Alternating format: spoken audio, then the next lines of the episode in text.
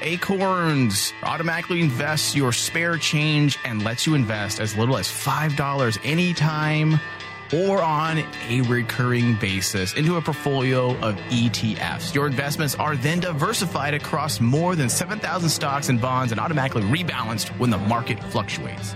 Save for the future and invest with Acorns. Once the show is on demand, click the Acorn link within the description of this broadcast and start saving.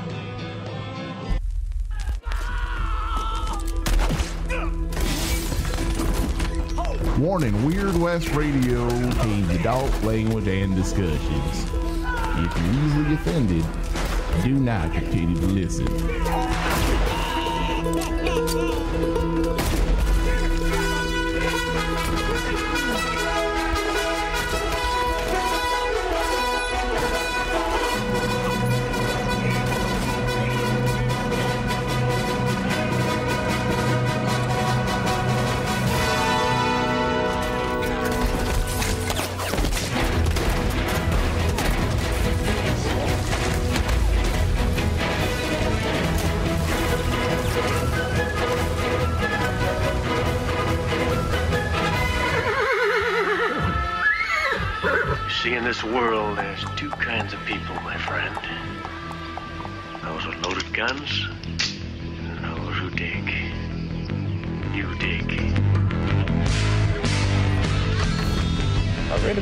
Paper. Lies mostly.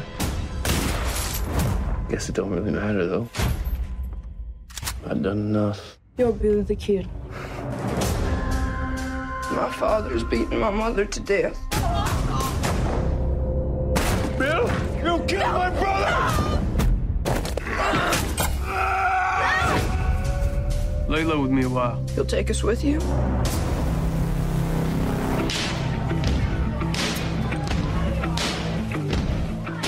Right, hello everybody. Welcome to Weird West Radio. Giddy up. I am Michael Flores, your host, and in the studio with me is Clint Felton. Hello, Clint. Hello, hello, hello. Okay, so you and I, as usual, we watched a movie, and now we're going to discuss it.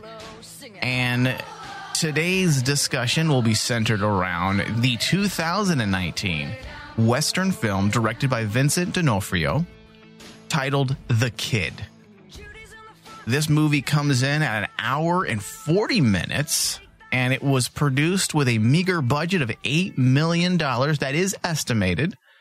Uh, the synopsis the story of a young boy who witnesses Billy the Kid's encounter with Sheriff Pat Garrett. The Kid is a 2019 American semi biographical Western action film directed by Vincent D'Onofrio from a screenplay by Andrew Lanham and is executive produced by Carl Stubner through Suretone Pictures. The film stars one of my favorites, Ethan Hawke.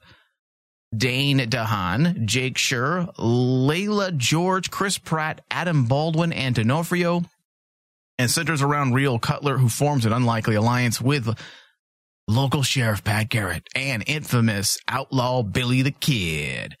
Okay, so this movie was released in the United States March 8th, 2019 by Lionsgate Films. I must admit, I wish I had watched this in the theater as I had promised myself I would. I mean, there were some truly stunning cinematographic moments. Director of photography Matthew Lloyd, I felt did just an astonishing job capturing the scope of the West, the mm-hmm. magnitude, the massive, the big, the bigness. Can I use that as a word? Will you allow it? I I will. Okay, the bigness of the West. There was a gritty surrealism to the framing, uh, the beautiful early morning, evening establishing shots, lots of natural light, or at least it was designed to look as if it were natural light. And D'Onofrio knew exactly the type of tale he wanted to construct, and he picked the right DOP for the job. The movie did not, unfortunately, make a big splash, not just at the box office, but even more disconcerting within Western circles. Yeah, I read some of the reviews. And I, I'm a bit surprised by that. I enjoyed it. Um, I mean, setting aside Ethan Hawke for just a moment, because, you know, I love pretty much everything this guy does. He's been one of my favorite actors since training day. And his performance in uh, the John Carpenter remake, Assault on Precinct 13th, it, for me, still remains one of the most underrated performances of his career. And, uh, I think he might be this decade's Western icon for me. I mean, he's done some great work in the genre within the ju- within just the last five years. In A Valley of Violence, The Magnificent Seven, which wasn't the greatest of Western films, but his performance was definitely a standout moment or standout aspect of that movie. You and I both agreed with that general consensus when you and I reviewed that film. Mm-hmm. But before we go too far into this, I'd like to hear your brief thoughts on the film and why, and tell me why you think this movie might not have worked within Western circles. And then I'm going to piggyback on that and tell you why I think maybe it didn't work. Well, the uh, uh, it's not perfect. Uh, it it's not, but it's really a decent western. Yeah. And this will be going in my collection because I I thought Dane, how do you say his last name? Dehan? Yeah.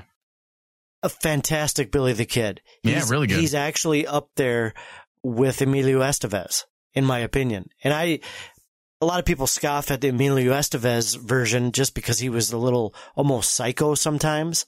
And a little But- bit of a caricature. But At I times. I dug it. You know what I mean? I did too. and so I I like Dane's version of him. Um, Ethan Hawke was great.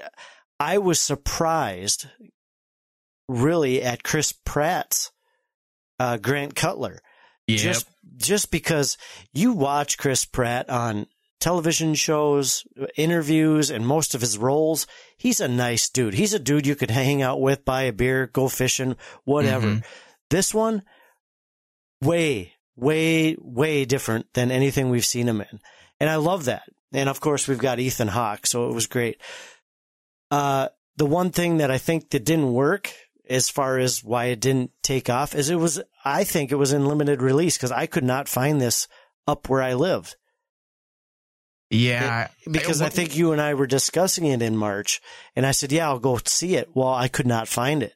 Well, the first trailer debuted February 21st, 2019. Okay. And then the movie came out March 8th, which was two weeks later.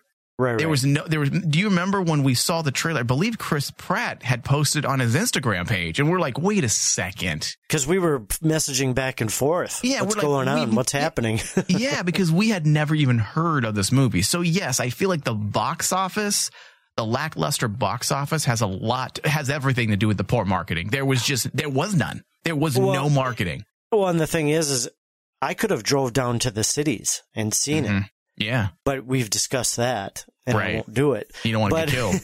the thing is, is that when they said limited release, I thought it was just for a small time frame. You know, sometimes they start out, right. uh, you know, we're gonna do a limited release, and then like whatever in into March, it's gonna be in every theater.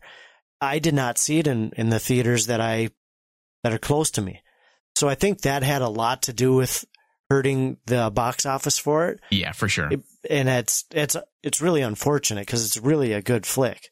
Yeah. But then we have the other side of it. Okay, so we have box office, poor box office performance, but then also usually uh, within the Western circles, when something comes out, it makes a big splash within this niche fandom. And you and I are usually privy to that because we are very tapped into the Western circles within social media. We're very much a part of it. And I've seen close to no one actually discussing this movie. And the people who have discussed it aren't really turned on by it. And Sure. and I and I think a lot of that has to do with a few things. Number one, Pat Garrett and Billy the Kid are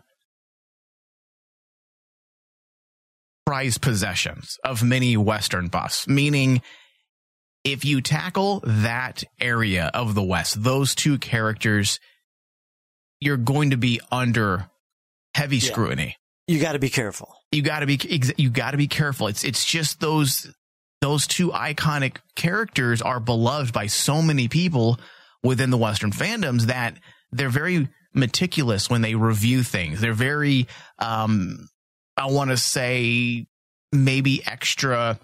It's almost like when people they remade True Grit.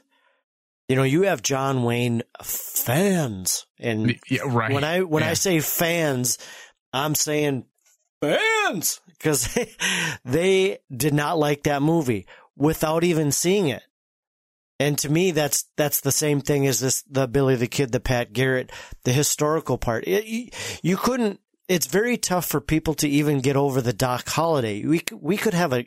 I think Ethan Hawke could play a great Doc Holliday. right. But because Val Kilmer did such a great job, he's pretty much ruined it for anybody else. Right. It's the expectations that accompany those types of portrayals. And Yes. that's that's what I was trying to say. Expectations. There's just so many of them when you're dealing with those characters. And sometimes it's a no-win situation. And I, I feel like a lot of people just want to be extra critical about those types of movies that go into those areas. Billy the Kid and, and Pat Garrett are just two of the favorites amongst a lot of the Western you know, nut jobs out there, us included. However, I'm a little more open minded about um, playing with history and taking liberties. I know there's people saying, oh, that's not accurate. Dave Rudabaugh did not die like that. He was de- decapitated in Mexico. Why would they do this? It's not even close to being the same. And I'm willing to take a step back. I'm like, hey, listen, the movie isn't on A&E's, you know, historical month. This isn't Right, on the History Channel. This is a fictitious look into two characters who are well known. And for the most part, uh, D'Onofrio, I think, handled the characters fair. Uh, and um, he was very careful. And it kind of goes back to when you adapt, when you tackle characters like this, if you're not trying to pawn it off as a, a biopic of sorts, okay, or a true biography, you can take liberties. I look at it like when people adapt a book or a comic book. As long as you are able to capture the heart of the source material, and in this case, the source material being Pat Garrett and Billy the Kid, as long as you can capture the essence, the heart, the soul of those characters and their story, I consider it a win. And I feel like that's what D'Onofrio was able to do with this. He did capture the heart of Billy the Kid, the heart of Pat Garrett, and their friendship. Yes, their friendship and their stories was not the focus. The focus was the kid and the influence the two would have. This was a bit of a moral story, a moral tale. And in that regard, it worked. And the story for me was an interesting take on Billy the Kid and Pat Garrett. Uh, Vincent D'Onofrio and screenwriter Andrew La- Lanham took an interesting approach to this story that I felt like a lot of critics just kind of breezed past in their reviews, did not give them the credit owed. Uh, it was a bit of a moral tale, as I just said, or a lesson that ultimately ended with a question. Even with the clo- within those closing minutes, it was there was a question posed: Will Rio be a good man? Will young Rio choose a path of law or lawlessness? Which was the question that was just below the surface of the entire film. Mm-hmm. The idea that we are the decisions we make and our decisions, whether they be good or bad, matter. I fucking loved that moment when Ethan Hawke's character, Pat Garrett, was talking to Rio and he said, Our wrong decisions matter. And he told the story when he accidentally killed someone in self defense. He turned himself in. He wanted to pay the price for taking a man's life. And the local authorities laughed and said, You did nothing wrong. But the point was, he felt like he had did because taking a man's life is a serious thing it was just it, there was cowboy logic there. A man's wrongs do matter, but they do not need to define you. It's Yeah. what you do next that will. That's that's the cowboy logic that I felt really was intertwined with this entire story. And it definitely made it more real. Yeah, It made it made you know uh, even Billy the Kid's kind of he kind of gave this kid lessons, real lessons throughout, and it's kind of it it really holds true even today because Rio knew of Billy the Kid because he was what we would call today he was kind of the He was fam- famous. famous, Yeah, celebrity. and yeah, celebrity, and he would not. He glorified him, and he he had him at a high level, and then Mhm. as we learn later, he was just you know you getting used because Billy the Kid's an outlaw.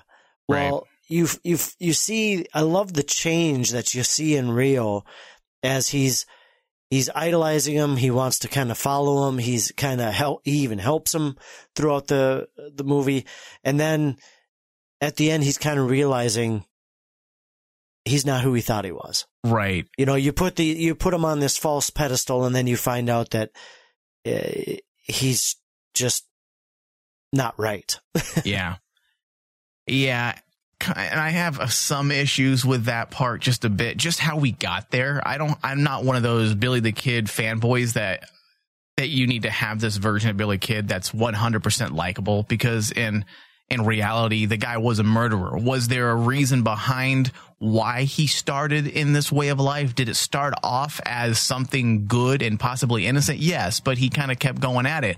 And Right. that was a, a moment, that was actually a moment in this movie that I really liked. It wasn't about Billy the Kid necessarily or Pat Garrett per se, but they did delve into that and they did make it a point to say, hey, what you were doing was possibly right in the beginning, but you didn't stop.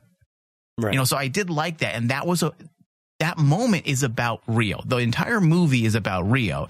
Even a line like that, when he says, yeah, when Pat Garrett was talking to Rio, the side Billy was on during the Lincoln War, he could probably say he was on the good side at first, but then he didn't stop. And that's the lesson for Rio. Rio was on the good side of things. He was defending his mother.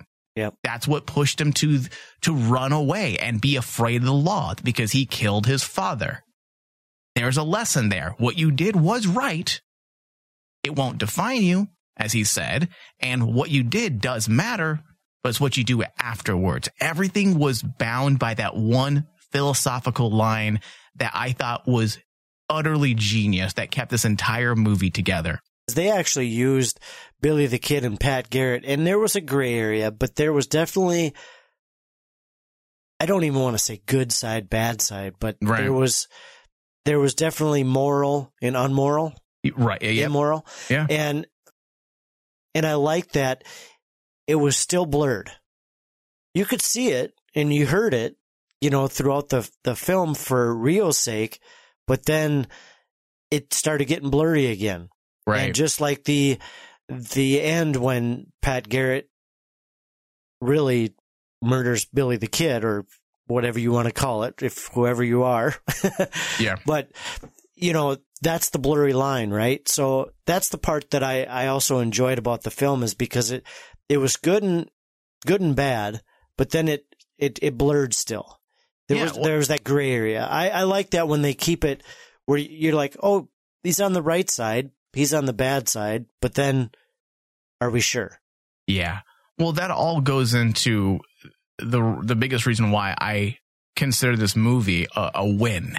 Uh, there's, as I said, a, a tinge of cowboy logic mixed with philosophy embedded in the story that I felt really worked to keep this movie together and cohesive, especially due to the fact that this was a bit of a, a tragedy type story.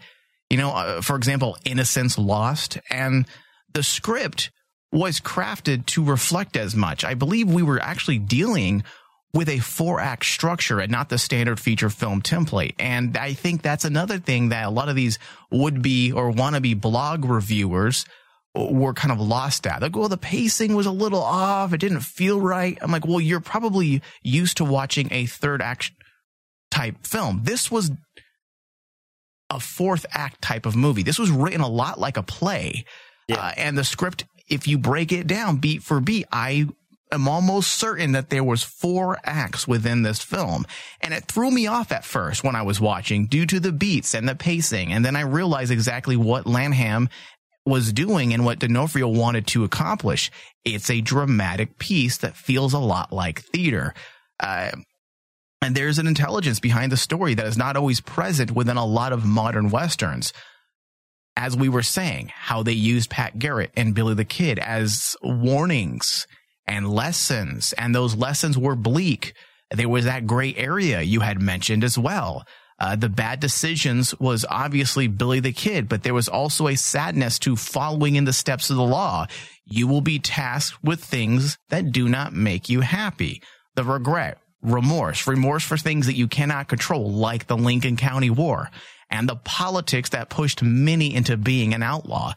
I mean, there is a lot of realness to this. And yes, I said at the beginning that there's a, a, surrealistic tone and there is when it comes to these type of iconic characters and, and the massive larger than life worlds that we find ourselves in in the old west. There's always a bit of myth and, and folklore thrown into these types of stories. So that's the surrealistic angle but the story itself is is very grounded and very realistic and there's a, a, message there for any youth today i'm not talking like a soapbox message i'm talking about a coming of age of story of sorts making the right decisions and the wrong decisions looking up to the right people and turning away from the wrong people i mean it's a really good really good story now the lincoln county war aspect they use that as a backdrop for this movie. Uh, this is post Lincoln County War when Pat and Billy were on opposite sides of the law. And that's what they used as, I guess you can call it a B story that ran in parallel to our A story, which was about young Rio. And everything mattered. And I was wondering what they would do because again, I didn't know anything about this movie. When I saw the title The Kid, I knew Billy the Kid was in it and I knew Ethan Hawke was playing was playing Pat Garrett. So I just assumed, oh, this is to be uh, a Billy the Kid story, but it really isn't a Billy the Kid story. The kid in the, the, the title, the choice title is because of Rio. He's the kid. And on each side of the kid, you have Pat Garrett and Billy the Kid and their story will unfold in conjunction to Rio's and they use it as a way to help him or nudge him into making the right decisions. So story was solid overall. Mm-hmm. Again, I did have issues uh, with the overall execution of the script itself. As you had said at the top of the show, I agree with you 100%. It's a good movie. It belongs in your DVD vault, but it isn't perfect. And that's where the script issues come into play. As I said, the story was good. The script had problems. The problem in itself might just be simply due to the different act structure. I'm not quite sure. I'd have to sit down and really reanalyze that script, possibly even whip out the script and read it. Um, the movie had ended its second act after the escape of Billy the Kid and the potential that Rio would turn to lawlessness, right? That's mm. how I felt. The third act felt like it had ended with Billy's death which left the rest of the film a bit disconnected. I feel like having those two opposing figures or ideas, Billy the Kid and Pat Garrett, along with Rio, is what kept the movie together. And the moment we lost Billy, I felt like we lost the movie. It actually felt, it actually felt rushed. Yes. Like they could have, I felt that they could have made that, uh, I don't know if it, if you would add a little bit more to it that it yeah, would absolutely yeah it, you know maybe maybe make it not as bad or not bad what disconnected um, yeah I think if you would have if we spent a little more time with Rio and Pat Garrett there could have been a possible better feeling that it wasn't so quick and rushed it just uh it almost seemed like boom we're in the town and there you know we left Billy the Kid, and it was almost like we instantly ended up in the town. It would have been nice to have like a. Uh, we're we're traveling. We we do the campfire talk, and it brings us to them too. Yeah, know, because right? we're dealing with an hour and forty minutes. I feel like we could have we could have attacked on another 20 minutes and the movie would have felt fine. Yes. Uh, you are right. It, it's. We needed it's a connection between those two, is I guess what I was trying to say. Uh, you're right. And I feel like if they would have maybe drug out the the third act a bit more, and gave us a little more between Billy and Rio, I feel like it would have had a, a, lot bigger impact on the overall story. Because again, remembering that this is a moral tale and that there's a question posed from the very beginning. where will Rio fall? Will he fall on the line of law and order or will he fall on the line of lawlessness? That's the whole point of the story in many ways. But we don't really get to see him paired with Billy the Kid after the opening, I'd say 35, 40 minutes. We see the rescue. He makes that decision that makes a lot of us think, okay, well, he's not going to follow in the footsteps of the law. He's going to follow in the footsteps of Billy the Kid the the easier side of things, the more seductive. And I will say that I did like that part about Billy the Kid, which we'll get into when we talk about the casting choices. Um, but I liked how they used Billy the Kid's charisma and charm to win over Rio. It's the easy way out, kid. I will help you out. Look like, live like me, and you will rescue your sister and kill the bad guys and save the day. I like that aspect. I just feel like we should have lived in that moment a little longer. Yeah. Once Billy the Kid had escaped due to Rio, there needed to be a little more consequences. Rio's decision to to get involved with Billy the Kid led to the death of two lawmen. Two lawmen. And yes, they had that moment where Rio is upset and he tells Billy, What did you do, Billy? And Billy's all, Well, I did what I had to do. Let's go. I feel like it would have been neater when it comes to the script, a little more tidier less disconnected, less disjointed, if we would have had 10, 15 minutes of them together and the life they had, because we had to assume that they had been together for several months now and uh, Billy the Kid had not lived up to his promise to help Rio rescue his sister.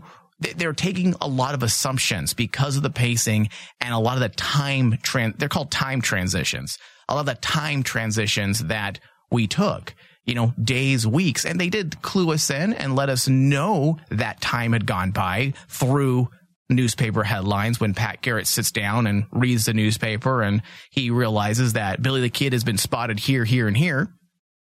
And they have that little discussion. But other than that, they're expecting the audience to take big leaps with time. You almost needed uh, Rio and Billy the Kid to have that moral butting of heads. Yeah. You know, and we didn't, we, we didn't really get that. No. You know, we had a faraway shot of them kind of, you know, when Billy was kind of drunk right before he gets shot and, you know, it was, it was almost too far away to really care. yeah. So I would have liked to seen them two kind of butt heads a little bit to where you, you might see real, the, the, the struggle between the good side and the bad side. Well, you know? even you, they, there, there's several moments, Clint. You're absolutely right. There's several moments they could have added more to the story, maybe beefed it up a bit. As I said, the opening, I want to say 45 minutes was, I mean, I was, I was glued to the the screen to my television. I was like, this is fucking great. This is intense especially that Santa Fe moment, that Santa Fe scene. They could even beef that up a bit with uh, D'Onofrio's character that played the local sheriff and how yeah, they that was wanted actually to, really quick. I, it was very quick. It was really good and powerful, but I feel like they could have spent a little more time at Santa Fe as well. And that's how I feel about much of the script. They could have given us a, a little bit more time with everyone. Even Chris Pratt's character, uh, Cutler, he's in the beginning which is uh, just enough to get the story started during that those opening 10 minutes the inciting incident. And then he's at the end of the script. I want to say at the tail end of the fourth act. So he's basically an inciting incident character and the denouement character because the last part of the movie felt less like a fourth act and more like a denouement. And if people don't know what a denouement is, uh, in in a screenplays and writing, it's basically the final part of the script or play, uh, which usually is used to strand the take all the strands of the plot and draw them together. Eh, kind of like, well, what did we learn today, kids? You know that classic yeah. ending moment. And that's you know. kind that's kind of what a denouement is in, in in layman's terms, and that's what the fourth act felt like which is not what a fourth act should feel like. It was, and I could say, well, maybe it wasn't a fourth act. Maybe it was just a denouement. I'm like, no, no, no, no, no. You do not solve that many problems in a denouement. That was a fourth act. but it felt more like a denouement. And that's my biggest problem with the movie. It's just they, they took their time. I felt like at the beginning, the opening 45 minutes. And then it's like, all right, boom, boom, boom, boom, boom, boom, boom. Let's get it done. Because I kind of ulti- wanted to hate him more. Uh, oh yeah. You know, Uh, Cutler? I, I, yeah, I didn't. I didn't like him, but I would have liked to hate him, and I think he could have pulled that off if given more time. I'm with you 100 percent on that one. Yeah. You know what? Let's take a really quick break and then we'll get into the cast. We got to slow down here just a bit. We got to let our, our affiliates and sponsors do the talking for a moment. we'll be right back. There's a man going round taking names, and he decides who to free and who to blame. Everybody won't be treated all the same.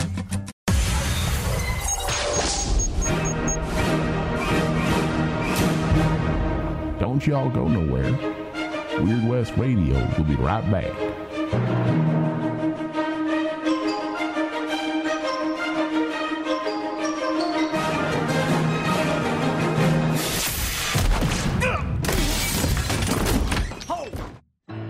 Acorns. Acorns Core automatically invests your spare change and lets you invest as little as $5 anytime or on a recurring basis into a portfolio of ETFs. Your investments are then diversified across more than 7,000 stocks and bonds and automatically rebalanced when the market fluctuates. Save for the future and invest with Acorns. Once the show is on demand, click the Acorn link within the description of this broadcast and start saving.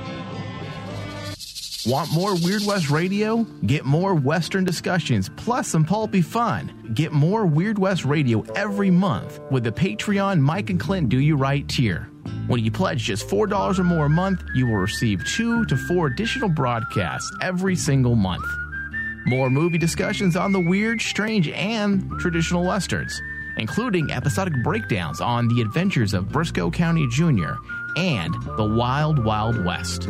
Also, for you spaghetti western fans, we've got a monthly specialty show dedicated specifically to the iconic film genre of the 60s and 70s. For more western discussions plus some pulpy fun, go to patreon.com slash rainmandigital and pledge. What are you looking at, nerd? Huh? I thought I was looking at my mother's old douchebag, but that's in Ohio. Geek Out Saturday. But at the same time, then you wouldn't have this feeling that okay, so Lucifer's just what sitting on his hands and knees. with King Shark. You're getting- I was getting, getting a a shark, shark tattoo, and like I watched the nerd. episode Especially the way it ended. I mean, you end it with Rey climbing the mountain, holding out the lightsaber to Luke, and Funny Luke that some of my favorite westerns are coming from the Euro countries. Mm-hmm. To this day, directors and writers are able to bring the heat in terms of American. I mean, don't be wrong. Mad Max was really good, but they washed out a lot of it to kind of hide the special effects that they were doing. Yeah, and that's fine. Catch up on your favorite Rain Man digital geek shows every Saturday. DC on CW, Back to Tank, Weird West Radio, The Crossroads, and more. Geek Out Saturday on Rain Man Channel 001. Listen from the Rain Man digital app or tune in. Just search RM Channel 001. Free stuff is awesome, but free stuff that will spice up your bedroom is even better. Just go to adamandeve.com and select almost any one item for 50% off, and then we'll load on the free stuff. Just enter this very exclusive code, RAINMAN, at checkout, and you'll get 10 tantalizing free gifts, including a sexy item for him, a special toy for her, and a third item you'll both enjoy. Mmm. And six extra special bonus items that are sure to rev your engine, pique your curiosity, mmm. and even blow you away. Plus, free shipping! Always sent in discreet packaging. Go to adamandeve.com now. Get 50% off plus the 10 free gifts when you enter the exclusive offer code RAINMAN. Again, that's RAINMAN. Because without it, no free stuff. That's RAINMAN at adamandeve.com. Y'all listen to Weird West Radio on Rain Man Digital. All right, welcome back, everybody, to Weird West Radio on Rain Man Digital. If you miss any part of this broadcast, you can always find us on Stitcher, iTunes, Google Play, and Spotify. Spotify, not Spotify. and you just search Weird West Radio and please leave us reviews and also share our shows on social media. If you're on Twitter, share it. If you're on Facebook, give us a like and share it. It helps our show pick up more traction, helps kick into gear some of those algorithms that social media uses. And we appreciate it. All right. So before we went to break, Clint, we were talking about the actors and the pacing and kind of filling in. I don't want to say filling in the gaps because the story was there, but kind of beefing up the story just a bit. I guess this is where we're going to be douchey and just say, hey, I would have written it like this. Yeah. But I feel it comes down to this for me. You have an amazing cast, in my opinion. You have Chris Pratt as Grant Cutler. You have Dane DeHaan, which I agree with you, was a fantastic Billy the Kid. I mean, he had it all down. He had the the swagger, he had the playful banter, he had the realness of when it was time to get real and kill somebody. He was threatening, he was intimidating, he had charisma. He was great. Even his look, his eyes were not always with you. Yeah. I mean, he did a great job. Ethan Hawke as Pat Garrett. I mean, fuck, dude, this guy just gets better as he ages as an actor. In every movie I see him in, he just does that much better. He's so good. He there's such a uh, a style of acting that he has, especially in this movie with the with his portrayal of Pat Garrett. He talks with his facial expressions. He's the type of actor that doesn't need to say much. He can do a grunt, he can look a certain way, and it says a thousand words. And you have this talent. You have this great cast. Even D'Onofrio, who only gave himself a whole five minutes of screen time. He should have used himself as well, because he's really fucking good as well. Why didn't we dig in a little deeper with some of these characters? Just a bit. I'm not talking 20 minutes or give us, you know, a, meandering character arc that doesn't really go anywhere, but just a bit. They would have gave us an additional three to four minutes, maybe even two, maybe even two minutes with some of these characters to really build them up a bit. I felt like it would have worked a little bit better. Even with uh, Chris Pratt's character, Grant Cutler. Why was he such a bad dude? Why did he not care that he. I understand that he says at the end that his brother's wife was a whore and she did what whores do. Yeah. okay, I, I understand that, but we didn't really get that until the end. Why didn't they show us his closeness to the brother? Even if they had an opening scene where his brother and him were walking home late at night drunk. You know, they're patting each other on the back. And you can tell they had some relationship. Because the way I look at it is this guy's a piece of crap. He's a horrible person. Does a horrible person like this really even love his brother? Like, Right. really? Do you, does life matter to you when you're that horrible? And it would have been nice to see a another another side of the bad guy. Okay, well he treats his brother with love and respect. Look at them. They get they got along, they pat each other on the back, they went drinking, and then they go home and beat their wives. At least then we'd understand a bit more. It would give his character a little more motivation. Um, and then of course Billy the Kid. I think the biggest place they could have beefed it beefed it up is as we said the relationship between Rio and Billy all but fizzled during the third and fourth act. It was great during the opening first act, parts of the second, and then it just completely fizzled away. And they had forgotten to actually build that relationship up. And I feel like if they had built that relationship up, okay, and they didn't just let him die, the death would have mattered more to Rio. The death didn't give us a chance to see Billy not live up to his promise to Rio. But then after he died, Rio accepted that Billy was not going to live up to his promise. And the aspect of Billy's influence kind of fizzled because he was already, he was upset at Billy for not living up to his end of the bargain. I feel like Billy should have lived up to his end of the bargain. And then it would have put that question, it would have stressed that question a bit more. Here's a man that did live up to his promise. Now what will Rio choose? Good or bad? Sure. But when he died, it kind of made the decision for him. Well, I'm gonna I'm gonna go to Pat Garrett. In fact, that's exactly what he did. Hey, Pat, now I'm going to tell you what you've been begging to hear since the beginning of my story. Here, now I need your help. You made the decision easy for me by killing Billy the Kid. Or, or even if he if he if he didn't want to make the decision, he just wanted to have Billy the Kid leave in the morning without him. Right. You know, because like you said, they Billy the Kid got shot. There was no decision making on Rio's part. All Yeah. we know is that he felt like Billy was kind of using him a little bit. Yeah. We didn't really have like Billy the Kid just runs off. It was it was actually the end of Billy the Kid, which didn't seem uh you know, and at least in our scenario, the good or bad, like you said, the decision was made, but it would have been nice to even have Billy the Kid run. And then you have him going, well, what the hell? Then you could see that Billy the Kid was a bad guy. Yeah, I agree because there, there's also that that um, I want to say the absence of sincerity, um, because Billy the Kid was very sincere, or, or so it seemed at the very beginning of the movie. There was no reason for him to like the kid. I mean, they had established that they had a very similar upbringing, that he had also uh, had a run in, I guess we can assume, with his father at a young age, that he was in a very similar, or he was placed in a very similar situation as young Rio. And that was his connection. In fact, he even cared about what happened to them. He said, Hey, just stay in here.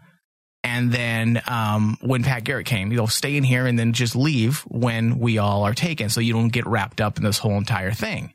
So there was sincerity there. There was uh, someone who cared about this kid.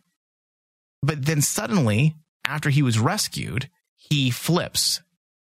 Like his his sincerity is gone, and you can tell he doesn't really care about the kid. He doesn't want to help him.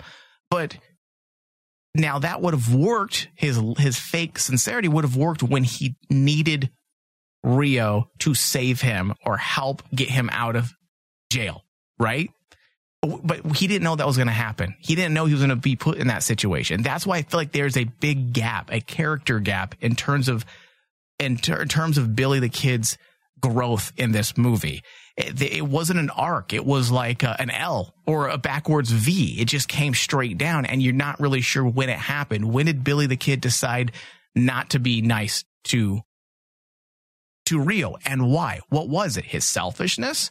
Uh, his his own need for continuing with his bloodshed? Uh, was it his wife and and the unborn child? What was it? We don't know.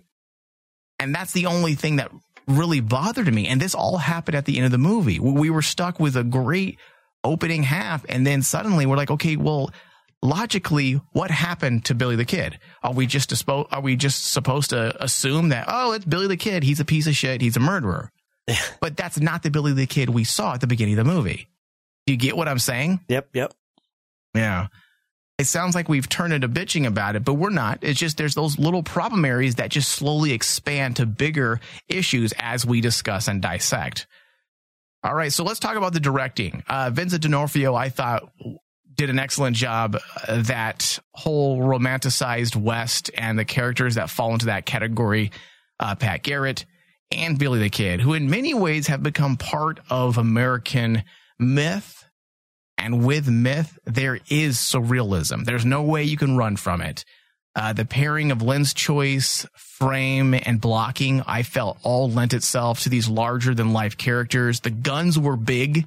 Yeah. I mean, big. When Ethan Hawke first went into, um, ah, what room was it? Was it when he walked into, um, I think when he first went into Billy the Kid's home and he pulled out his double guns, that barrel was huge.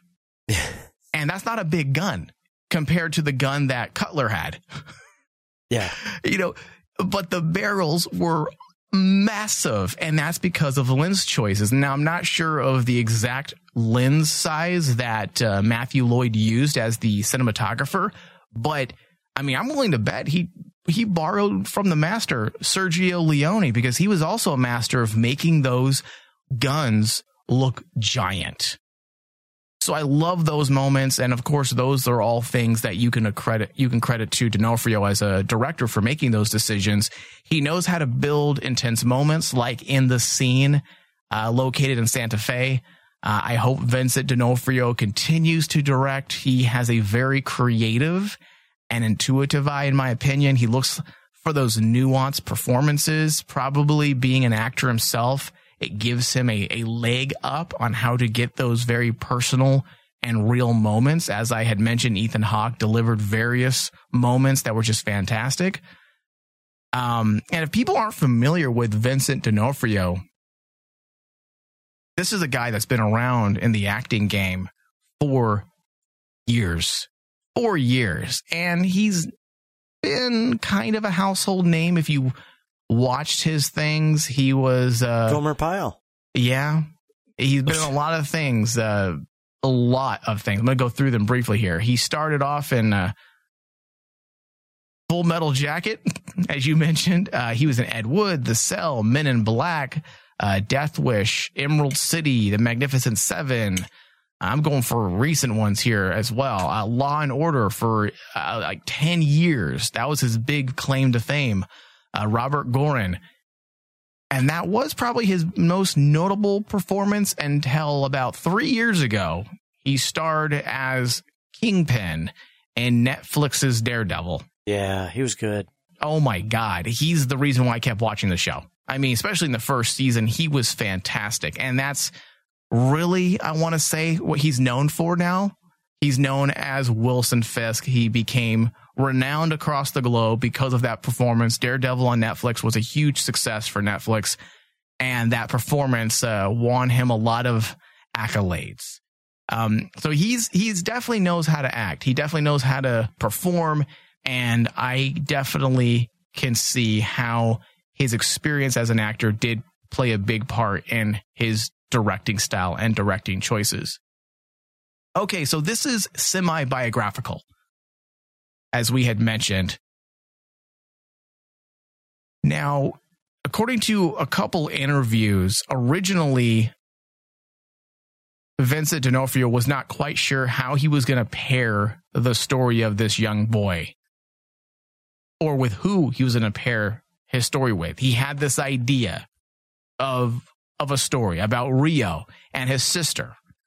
And uh, he wanted to find the right group of people to pair this story with.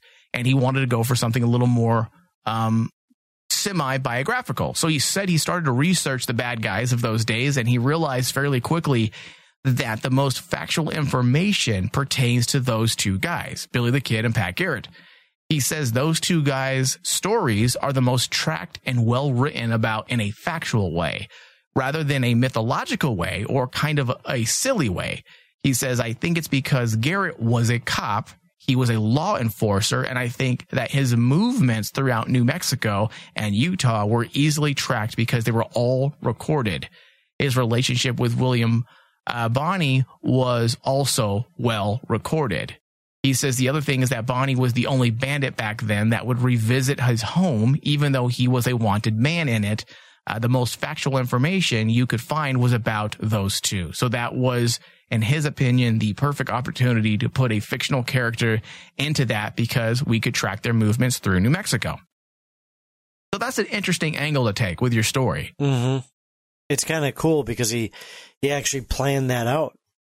You know, for as far as the where you could kind of follow along if you picked up a, a history book or something. Yeah. Yeah. So I thought it worked well. Now, marketing, as we said, Yeah. was atrocious on this movie. yeah. I mean, if you could even call it marketing, the budget was $8 million. I, I, they probably didn't use a penny of that to market because the, the only place I saw that trailer was on Instagram, which is free. Yeah. So the trailer debuted February 21st, and then the movie was released about two weeks later, uh, March 8th, and it was in and out of theaters. It, very few people even spoke of it. Uh, the budget was $8 million. The opening weekend, it made $514,000. Uh, and it ultimately made a gross of 1.5 million here in the U.S. Oof. What what is considered an independent film? Is this one? This is considered an indie film, yeah. And how do you how do you judge that? Oh, it just depends on who's producing it. Is it a major studio or a minor studio? Oh, That's pretty much it, yeah. Oh, okay. Now, not to make it sound like a complete failure, it was a limited release. Now, the general critical response, according to the review aggregator website Rotten Tomatoes, it's sitting at 45%, uh, which I feel like is not a good accurate measure at all. Um, uh, according to Metacritic, which uses a weighted average, uh, assigned the this film a score of 51 out of 100. So that's a little more balanced, but not not Rotten Tomatoes. As as usual, they have a very skewed way of reviewing things, and I feel like this that's just completely unfair. Forty five percent. If I was going by Rotten Tomatoes review structure, I'd probably say maybe sixty eight, maybe seventy percent is where I'd put this. Because, like I said, it does have some problems with the script. And on that note, Clint, let us go into the saloon. Time for us to give our final thoughts. Let's uh, walk over some dead bodies. Let's uh, give a little tappy tap to Leila George, or I should say Sarah Cutler, her character. Leila George, I, I, she.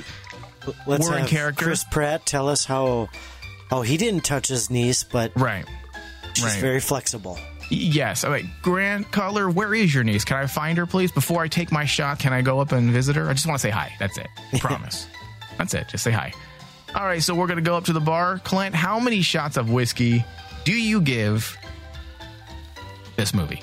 Even though that we we we review it, we have to find the things that kind of disappointed us, which we kind of talked about. But you know, overall, I think a traditional Western fan's going to dig this, and I, it's definitely going to be in my uh, my my collection because it is good, despite the uh, few little flaws that we have. I, I'm actually going to give it four shots of whiskey. All right. I have to agree with you on the fact that we have to review it. If this was just a, a night out and I was eating some popcorn, or if I was on a date having some wine, I would I would walk away happy with Yeah. watching this movie. It's a good movie. I would suggest people check it out, especially if you're a Western buff. Good performances, beautiful scenery, uh, smart logic and philosophy attached to the overall narrative. But because we review this, I'm going to have to give it three and a half shots of whiskey. Uh, there are some issues. Uh, story is pretty solid, directing is solid, but uh, the actual overall formatting of the script and how it's written out could be worked on a bit better. So, yeah, three and a half shots of whiskey is what I give this movie. All right, Clint, I want to thank everybody for listening. I want to thank you, Clint, as well. I would like to return that favor and thank you, Michael. Well, you're welcome.